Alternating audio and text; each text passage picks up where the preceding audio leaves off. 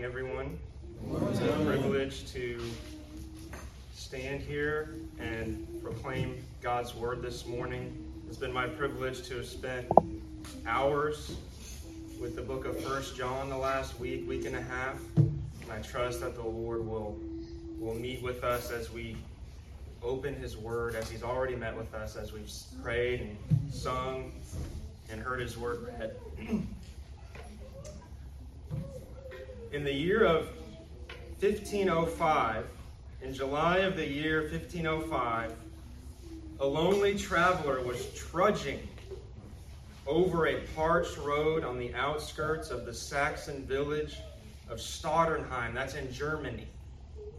He was a young man, short but sturdy, and he wore the clothing of a university student. As he approached the village, the sky became overcast, kind of like last night around what time was that? 6 or 7 p.m. A bolt of lightning split the gloom and knocked the man to the ground. Struggling to rise, he cried in terror, Saint Anne, help me! I'll become a monk. Those words come from the biography about Martin Luther, the man that, whether we know it or not, in a lot of ways were his spiritual children because he recovered the gospel in the 16th century. But before that, he was having one of his many spiritual crises. He's desperate. And like Luther, we ourselves are likely to come to points of crisis, whether in our own life or the life of someone that the Lord brings in our path.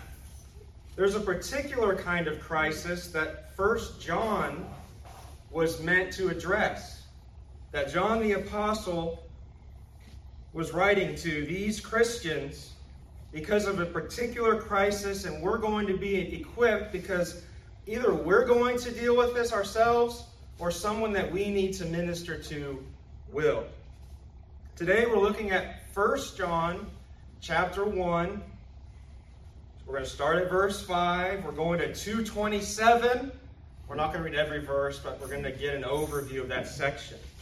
And we're going to look at it in four moves or four headings where a true believer walks what a true believer keeps, why a true believer abstains, how a true believer learns. 1 John 1 5 through 227. John is going to teach us how we can know and how those that the Lord might bring in our paths can know that we are a true Christian. I'm preaching this morning from 1 John understanding 1 John 1 5 through 27 as kind of an introduction or a overview of the rest of the book. That first point, where a true believer walks, we start off at verse 5 of, of 1 John. And honestly, because it's so good, I'm going to start off at verse 1 of the chapter so we remember the context, even though it's already been read. That which was from the beginning, which we have heard, which we have seen with our eyes, which we looked upon and have touched with our hands, concerning the word of life. The life was made manifest, and we have seen it, and testify to it, and proclaim to you the eternal life, which was with the Father and was made manifest to us. That which we have seen and heard, we proclaim also to you so that you too may have fellowship with us. And indeed, our fellowship is with the Father and with his Son, Jesus Christ. And we are writing these things so that our joy may be complete. John, I've got to give you an aside for your sake of uh, understanding the context before we hop into verse 5. First John, he says at the beginning, I'm writing to you so that you may have fellowship with us, the apostles, those who saw and touched and had fellowship with the Lord Jesus Christ. And our fellowship, he says, is with God the Father and with his Son. And then he relays a message that the apostles themselves heard from the Lord Jesus. In verse 5, he says, This is the message we have heard from him and proclaim to you that God is light, and in him is no darkness at all.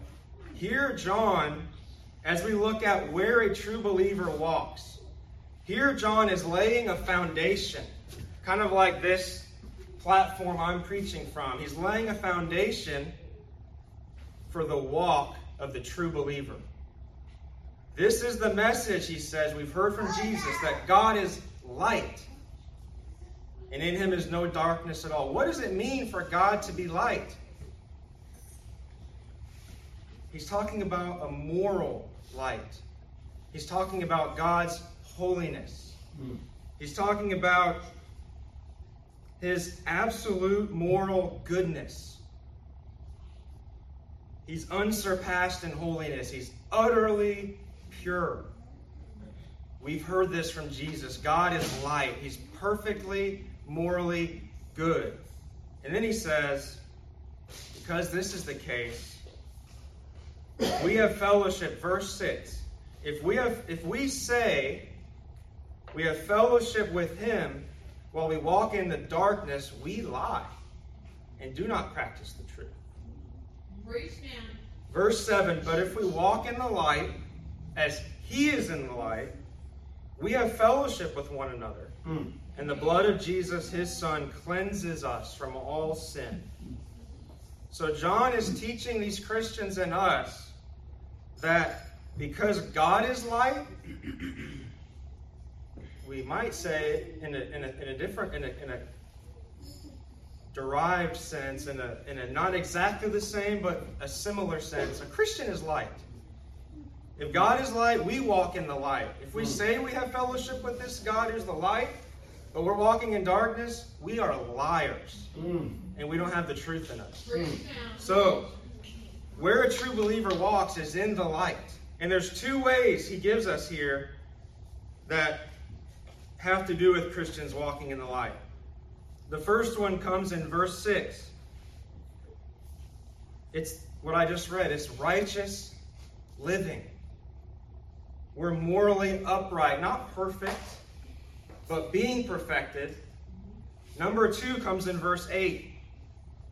The second way that a Christian shows themselves to be walking in the light is confessing their sins. Mm. If we say we have no sin, we deceive ourselves, and the truth is not in us. Wow. If we confess our sins, He is faithful and just to forgive us our sins and cleanse us of all unrighteousness. If we say we have not sinned, we make him a liar. There, there, there's that.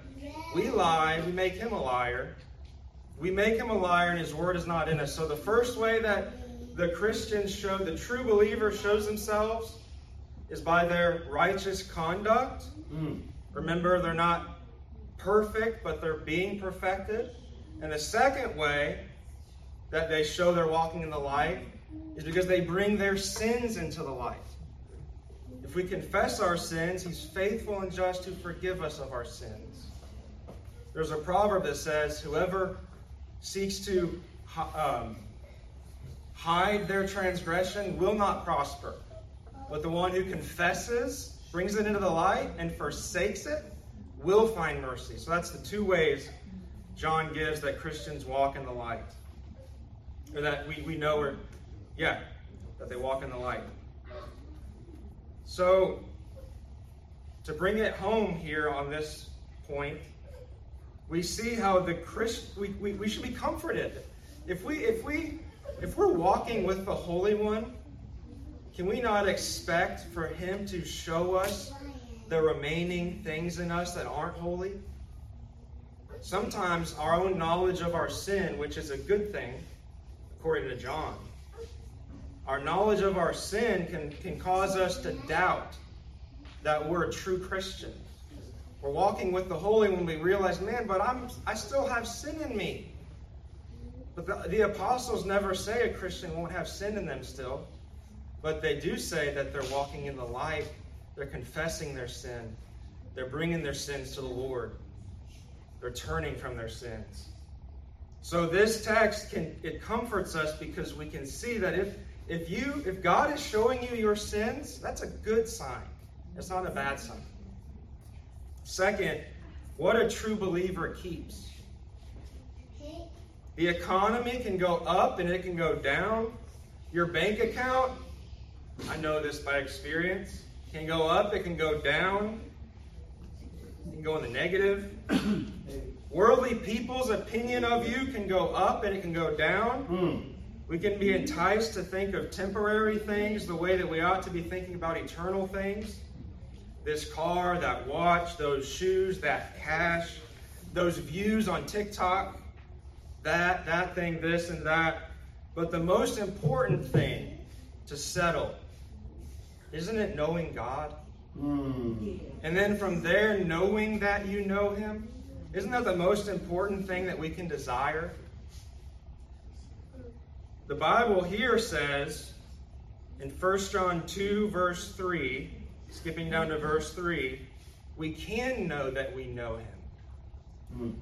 Verse 3 of chapter 2 And by this we know that we have come to know Him if we keep His commandments. Mm. Are you keeping God's commandments? Has God given you the new birth? Jesus said that unless a man be born again, he cannot enter the kingdom of heaven. Like father, like son, like mother, like daughter, a child bears a resemblance to their family relationships a lot of times. And if you've been born by God, you're going to bear a resemblance to Him. And John says, You can know that you have come to know him because you keep his commandments. Verse 4 Whoever says, I know him, but does not keep his commandments is a liar, and the truth is not in him. But whoever keeps his word, in him truly the love of God is perfected. Notice how John here connects God's commandments with God's word. Whoever keeps his word in him or her, the love of God is perfected. It's showing itself. It's happened in your life. So if you're if you are seeking by, from your heart because you love Jesus and you love God and you love your neighbor to, to perform to to to keep his commandments however that looks like it's supposed however that's supposed to look like in your particular life john says you can know that you know him Mm. I love that that's in the Bible personally because I I feel like yeah. Here's a vulnerable thing. I, I think I think that I'd be hard pressed to find another individual who has prayed the prayer, Lord, if I'm not saved, please save me, more than I have. In, in, in my past, that was a big weak, weakness of mine. Uh, five, six years ago, I was so anxious about that, and I would go to First John because I've been told this is the book you can go to to know that you know Him.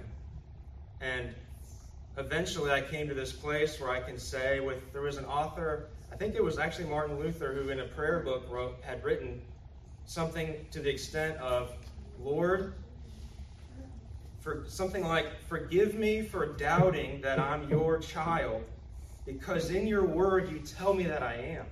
And I that I came to a place where I'm like, God's word teaches me that I'm his child. I am not perfect, but I'm I'm seeking to keep his commandments. Later on it says, you know that you know him because you love the brothers. I love Christians. First John, isn't that beautiful that God has such a care for us that he would include that in his word? Such a mm. delicate topic. That's good. Next, why a true believer abstains. Now, what am I talking about when I say why a true believer abstains?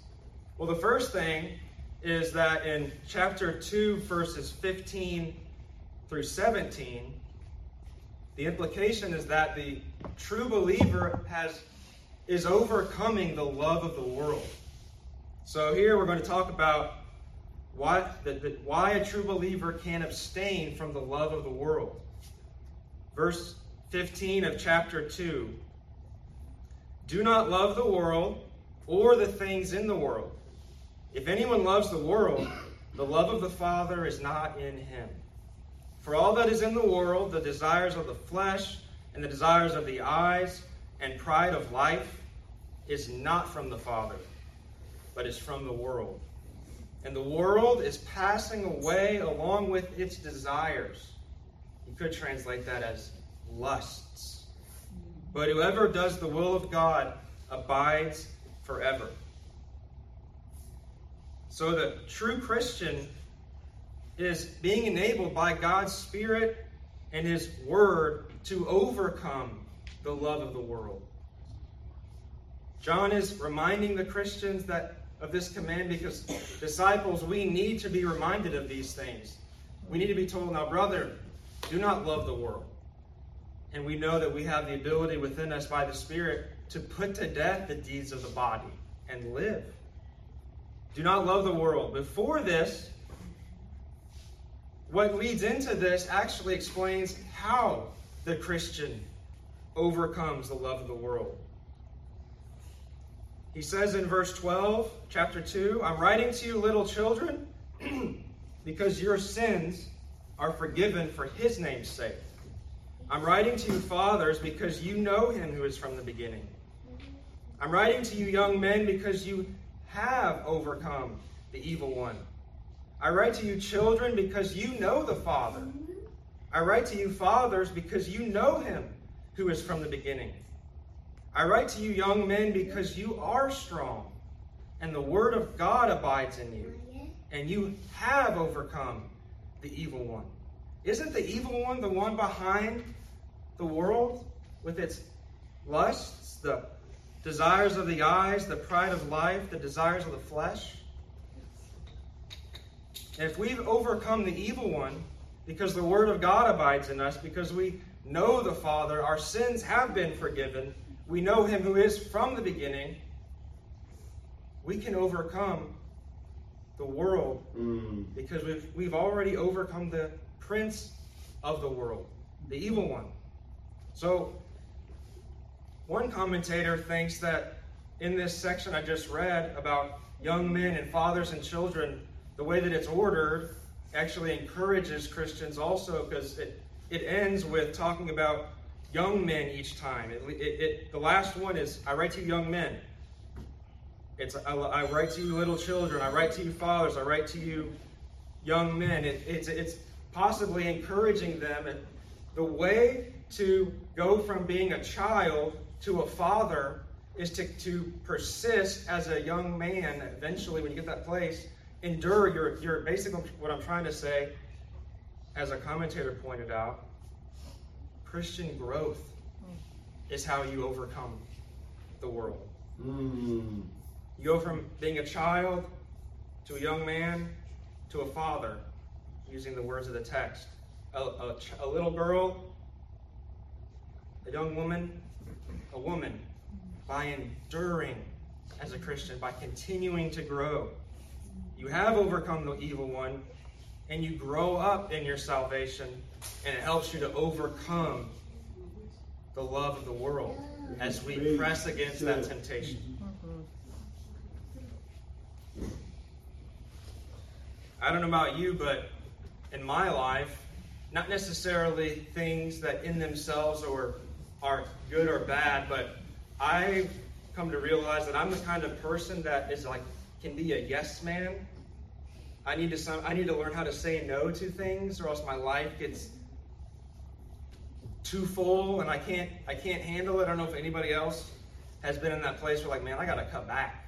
I gotta stop doing all the things. If we're gonna overcome the love of the world, we, we should be reminded that it has to come from a heart that desires to overcome the love of the world. Mm. You might know people who don't appear to be overcoming the love of the world, but they don't desire to overcome the world. Maybe that's because they haven't yet overcome the evil. But if you're in Christ and you're you're walking in the light, you're growing, and you're keeping His commandments as best as you know how, the Bible tells you you can know that you know Him, you have overcome the evil one, you've got the resources to overcome more and more this love of the world. Next, how a true believer learns. We're going to look at chapter 2, 26 and 27, particularly, but I know I'm reading a lot of a lot of uh, passages, but I assume you guys came here because you want to hear God's word. So I'm going to read you starting at verse 18 of chapter 2. And we're going to see here the apostle, there's something of his reason for writing that's going to be revealed here. We're going to see something about these people who had left the new covenant church community. They seem to have been denying Jesus. Maybe they're even trying to establish their own quote unquote church. And he needs to he feels the need to assure these Christians of who they are in Christ and that they don't need to follow these guys.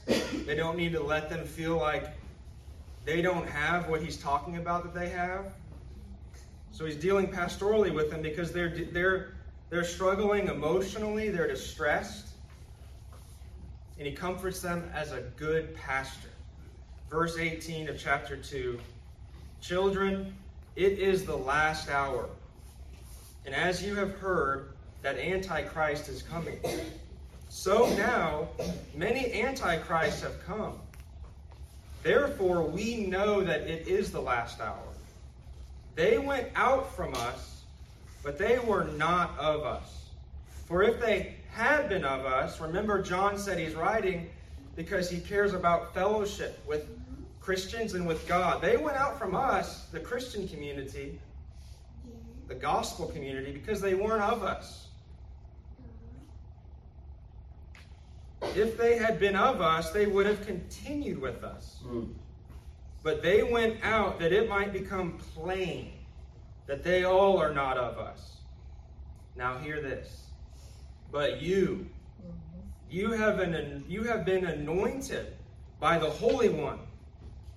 God is light. You've been anointed by the Holy One. And you all have knowledge. If they're, if they're, if they're teachers are trying to give you knowledge and they're saying you don't have enough knowledge, you need to hear what we have to say.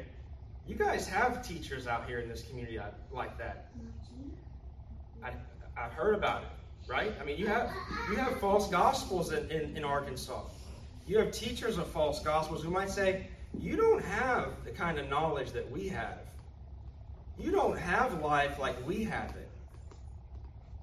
They might even be offering you some kind of secret knowledge, something that goes beyond Scripture. But John says, you don't need their teaching. You have been anointed by the Holy One, and you have all knowledge. You all have knowledge. I write to you not because you do not know the truth, but because you do know it. Mm. And because no lie is of the truth. Who is the liar but he who denies that Jesus is the Christ? Evidently, they, these false teachers were denying Jesus, the Christ. This is the Antichrist, he who denies the Father and the Son. No one who denies the Son has the Father.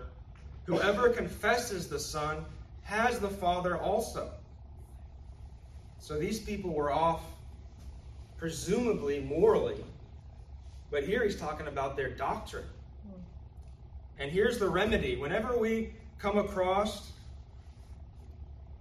uh, a, a, kind of temptation, someone saying, you need to come to our group. And, and again, it's not talking about go like someone that moves or says, I want to go to this other gospel church. That's, he's not talking about if they leave your church, they're not Christians. That's that's not what he's talking about.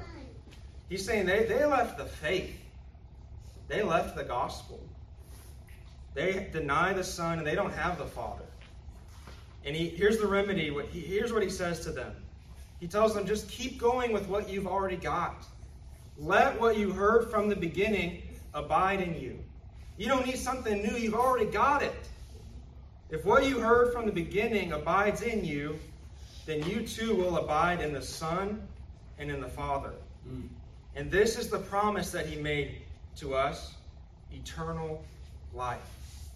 If you're in Christ this morning, you can know that you know Him. You're walking in the light. You're not perfect, but you're being perfected.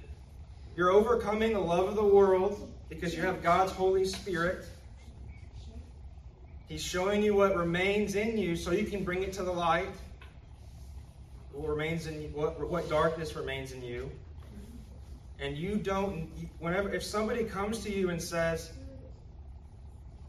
that gospel stuff, that Jesus stuff, we've got something better than that.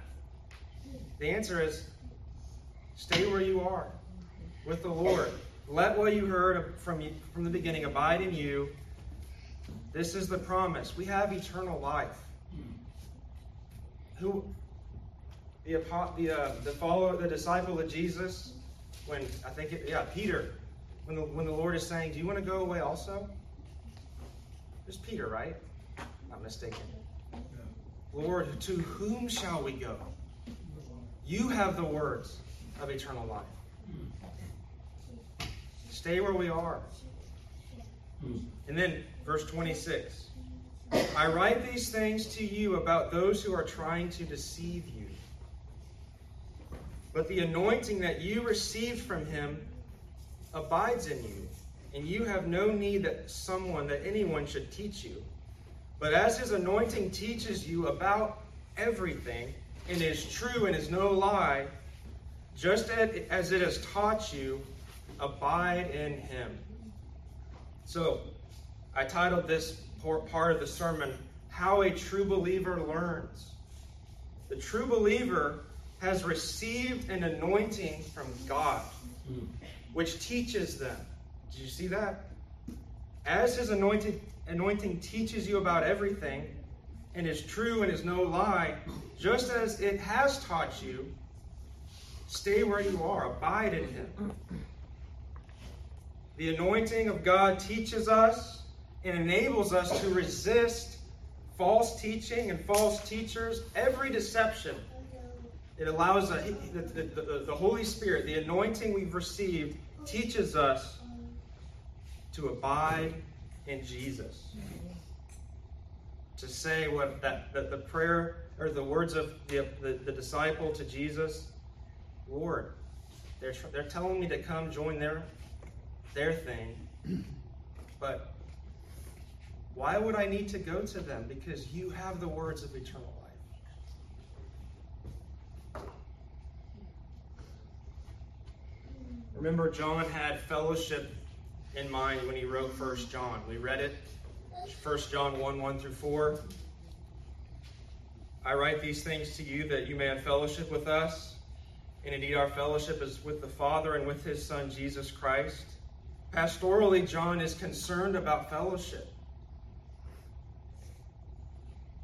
He's concerned about these Christians who are being tempted to think that the new covenant and the gospel that they have received isn't all that it's made out to be. They're being tempted, they're being they're they're they're they're needing that reassurance that you have everything that you need in Jesus.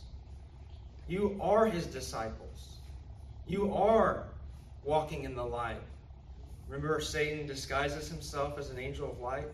These, these people who left the new covenant community may have been saying something like, You guys need our light. We have what the light that you need. You just can't see it yet. And he assures them his anointing is yours. So we've seen where a true believer walks, what a true believer keeps. The true believer walks in the light. The true believer keeps his commandments. As we examine ourselves, we can know that we know him because we keep his commandments. Why a true believer abstains. The true believer is enabled to abstain from the love of the world the lust of the eyes, the lust of the flesh, the pride of life. We can study more on that and learn more about the ways of our enemies so we can resist them. And the true believer, how the true believer learns, he or she has an anointing from the Holy One and doesn't need any deceiver to teach them because they have the Holy Spirit teaching them. Now, does that mean that Christians don't need teachers? Doesn't mean that. Hmm. If that were the case, y'all should just get up and get out of here, right? He's not talking about you don't need teachers, you don't need books, or a preacher shouldn't read commentaries. But he's saying in that context, you don't need their teaching because you have everything you need in the Holy Spirit, your teacher. So, in the waves of deception, of false teaching, or or of feeling like, man, I, I, I keep on struggling in this sin area, when those waves are crashing on your life and you need reassurance, look at First John. Take God at His word. If, if you're abiding in Jesus, if you're uh, uh, keeping His commandments, you have eternal life. When, when, when temptation comes to leave the gospel, when you meet that person on the street that in name says they're a Christian, but then as you dig deeper, you realize, man, something in their doctrine or something in their life is off. First John has prepared you for that. Maybe you can share First John with that person. Mm. But it strengthens you to realize you, ha- you don't need to go with them because you have Jesus. So when false teaching tempts you about your truth, when darkness tempts you about your light, remember you're on the right side in Jesus Christ. We can know that we know Him for walking in the light, keeping His commandments. Isn't that a good thing to go to bed tonight with in your mind? Yes, yes it is. I know Jesus and his and God the Father through the Holy Spirit. Amen. To whom shall I go? Let's pray. Father, we thank you for your word.